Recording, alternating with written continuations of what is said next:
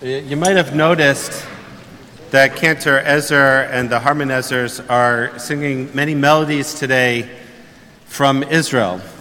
Yesterday was Yom Yerushalayim, the day in which we celebrate the reunification of Jerusalem, the day in which the IDF, the Israel Defense Forces, uh, reached all the way to the Kotel 56 years ago.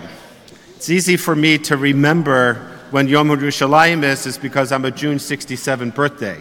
So my, my birthday and Yom Yerushalayim uh, kind of coincide with each other. In the Shabbat announcements, if you haven't uh, seen them yet, in the Shabbat announcements, there's a listing of the melodies and the prayers that are going to be sung or have been sung today to Israeli melodies in celebration of Yom Yerushalayim. This year, I'm thinking a lot about flags. Uh, and I've been thinking about flags really since August, having been in Basel for the 125th Zionist Congress, or 125th year of celebrating this first Zionist Congress in Basel. And flags, especially, have played a significant role in Israel in the last 19, 20 weeks as this new government of Israel has been uh, installed and attempting to govern Israel. Uh, flags play an important role in Israel yesterday on Yom Yerushalayim. The primary celebration of Yom Yerushalayim is a flag march it was originally designed to mark the miraculous Israeli victory of the Six Day War and the recapture of Jerusalem and the Kotel, but in recent years, it's been marred by more extremist elements of Israeli society. The route in which the march takes place is from Damascus Gate through the Muslim quarter to the Kotel. It's designed to be intentionally provocative towards the Palestinian residents of East Jerusalem and in the Old City in particular. In addition, in recent years, this march has been impacted by terrible hate speech of those in the religious Zionist camp, especially the predominantly young teenage crowd that participates in the flag march. Uh, just yesterday, Thursday, the words that we heard during the march included death to Arabs, may your village burn, which is a reference to what Smotrich said after the pogrom in Huwara, uh, and other things that I'm not going to recite from the Bima. In addition, as one can imagine, there were scuffles between Israelis and Palestinians throughout the entire march. Fortunately, fortunately, uh, things went off relatively without serious violence. In past years, that hasn't been the case. In past years, Hamas in Gaza, for example, uh, responded to the flag march of Yom Yerushalayim with rocket fire into Israel. That didn't happen this year. Uh, ben Gvir, uh, Minister of National Security, uh, has been attending this march for years, and his presence this year as a cabinet minister uh, gave a certain level of legitimacy to the more extremist elements of those who attended. I, I want to emphasize that this wasn't the case for all Israelis or for all who participated and commemorated Yom Yerushalayim. There was a group of people who decided to take intentionally a very different route for the march. They marched instead through the Armenian quarter down to the Kotel. And then there were others I saw, unfortunately, too small of a group to perhaps really be impactful, but notable. There were others who earlier in the day instead of a flag march, participated in a flower march in order to set a different precedent. Um, all of this really has me thinking about flags. If you've been paying attention to what's been going on in Israel in the last 20 weeks, you'll note that flags have been very busy. For the judicial overhaul protests that have been taking place throughout Israel, uh, people have been bringing and holding and waving flags. And amazingly, if you can imagine 200,000 people in Tel Aviv, another 250,000 people throughout the rest of Israel holding flags with flagpoles, and no violence, no looting, no uh, beating of anybody up. It's been amazing to watch the peaceful protests that have been taking place. On the other side, while I was in Israel a few weeks ago, there was a pro government rally, also bringing Israeli flags to Jerusalem, to the Knesset, in order to express their support for the government and for the judicial overhaul that's being proposed. And yet again, basically, no violence. An amazing thing to watch.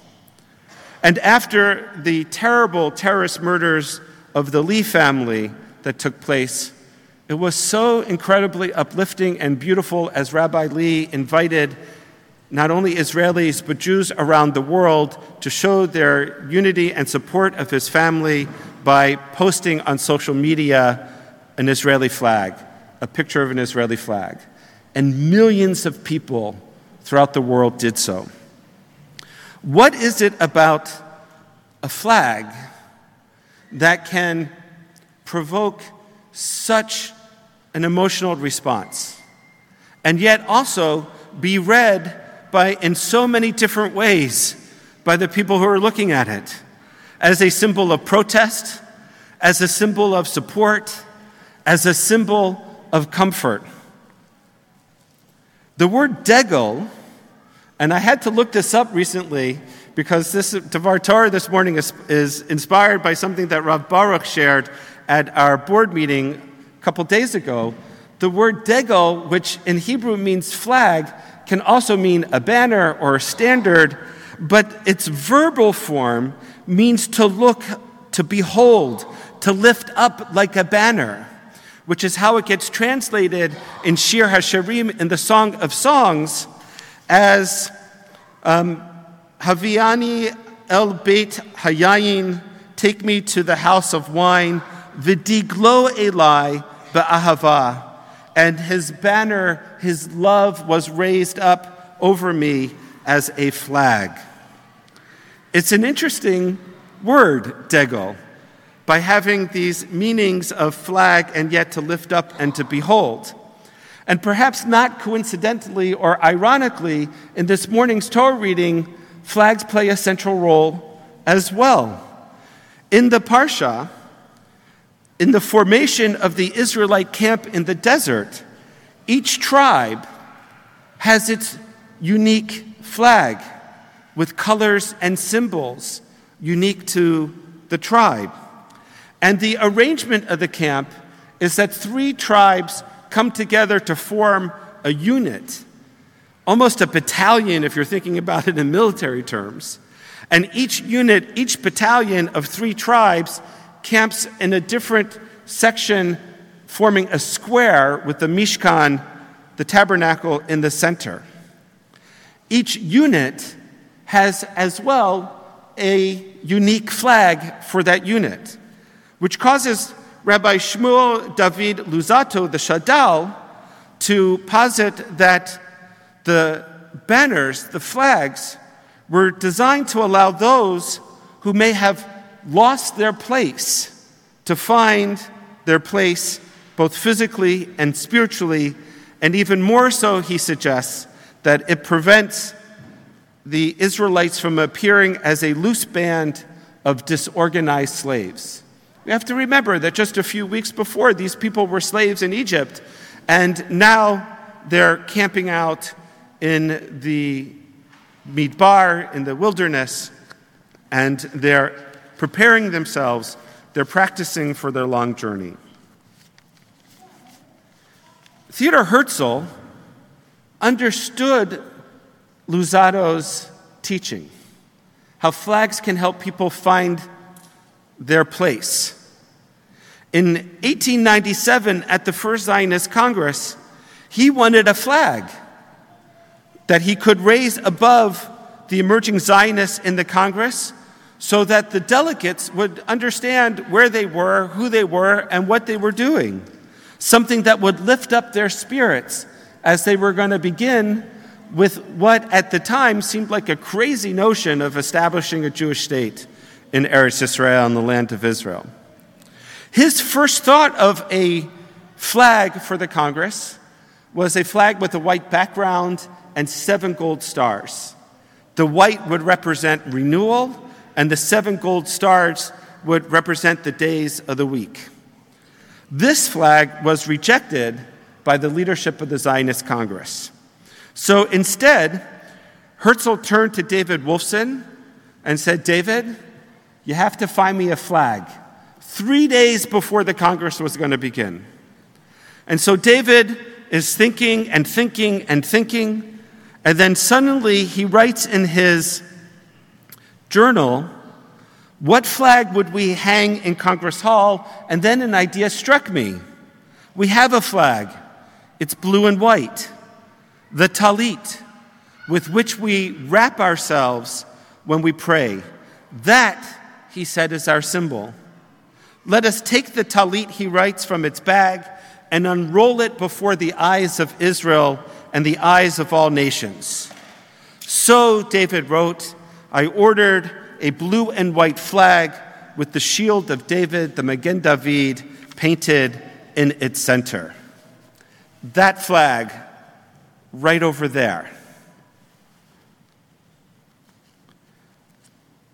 Now, Herzl and most of the people that were at the Congress were secular. They understood the talit as a symbol of the Jewish people, but when they looked at it, they didn't necessarily identify fully with its religious symbolism. What makes a talit a talit is not the fabric or the blue stripes of the Leviim, but rather it's the tzitzit, the fringes on the end that we recite in the third paragraph of the Shema. When we wrap ourselves in the talit, we wrap ourselves in the tzitzit, representing the mitzvot, the commandments that God has revealed through us through the Torah, which we will celebrate that revelation Thursday, Friday, and Shabbat of this week with Shavuot. The mitzvot are designed to prevent us from straying from the core values of the Jewish people. And it dawned on me as I was thinking about the flag and Yom Yerushalayim that perhaps we need to reclaim an element of the original symbolism of the flag of the State of Israel. The flag means and represents certainly the state as a state, as part of the community of nations around the world. But one of the reasons why we in the diaspora place the Israeli flag in our sanctuaries on our bimot opposite the flag of our home country is because the flag for us means something more than just the nation state of the state of Israel. It is a reminder of the talit, a reminder of the mitzvot, a reminder of the commandments, the essential values of our people that should help prevent us from going astray in extremist ways, either to the left or to the right where we forget about the central humanity of all people being made in the image and likeness of God. There's a midrash that I think is relevant for this message as well, a universal message of the importance of respecting all humanity, no matter where they live or what they do, even when, and perhaps especially when we disagree with them. The midrash asks, why is it that Torah was delivered by Midbar, in the wilderness and not in Eretz Israel, in the land of Israel itself? And the answer that the Midrash gives is so that the Israelites would not be able to say to the other nations of the world, You have no share in the Torah. But now that it was given in the wilderness, publicly and openly, in a place that is free for all, says the Midrash, everyone wishing to accept it could come and accept it. The Torah, according to this Midrash, was not intended to be exclusive just to the Jewish people. It has certain universal values that apply to others, which is why in Western civilization we talk about Judeo Christian values. Because those values within the Torah and within the New Testament, there's a, a shared core delivered at Sinai in the wilderness that applies to all and not just to the particular. This, I think, is an important lesson because we have to remember, even though we believe, and I certainly believe, that we have a moral, legal, legitimate claim to be in Israel, to develop Israel, to maintain Israel, to develop and to uh, uh, protect Israel as the nation state of the Jewish people, as a Jewish and democratic state, that doesn't mean that we are able to or should ignore the fact that there are other people that have been living there too and continue to live there. And when we use the flag as a symbol of, of oppression and of particularism to the exclusion of others, we're forgetting that it comes ultimately in our tradition from the Talit from the symbol of the mitzvot of our tradition, of the values that we profess. And those values only become important when they're challenged, as all values only become important when they're challenged. We're living at a moment of great challenge.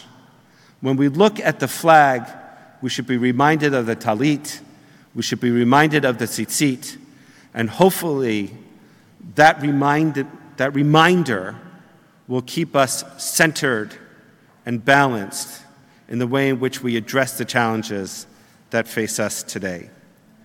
And then, as Shir HaShirim says to us, Haviani el Beit Hayayin, we should be able to be brought into the house of the vineyard, Vidiglo alai bi'ahava, and look upon the flag and what it represents, ba'ahava, with love.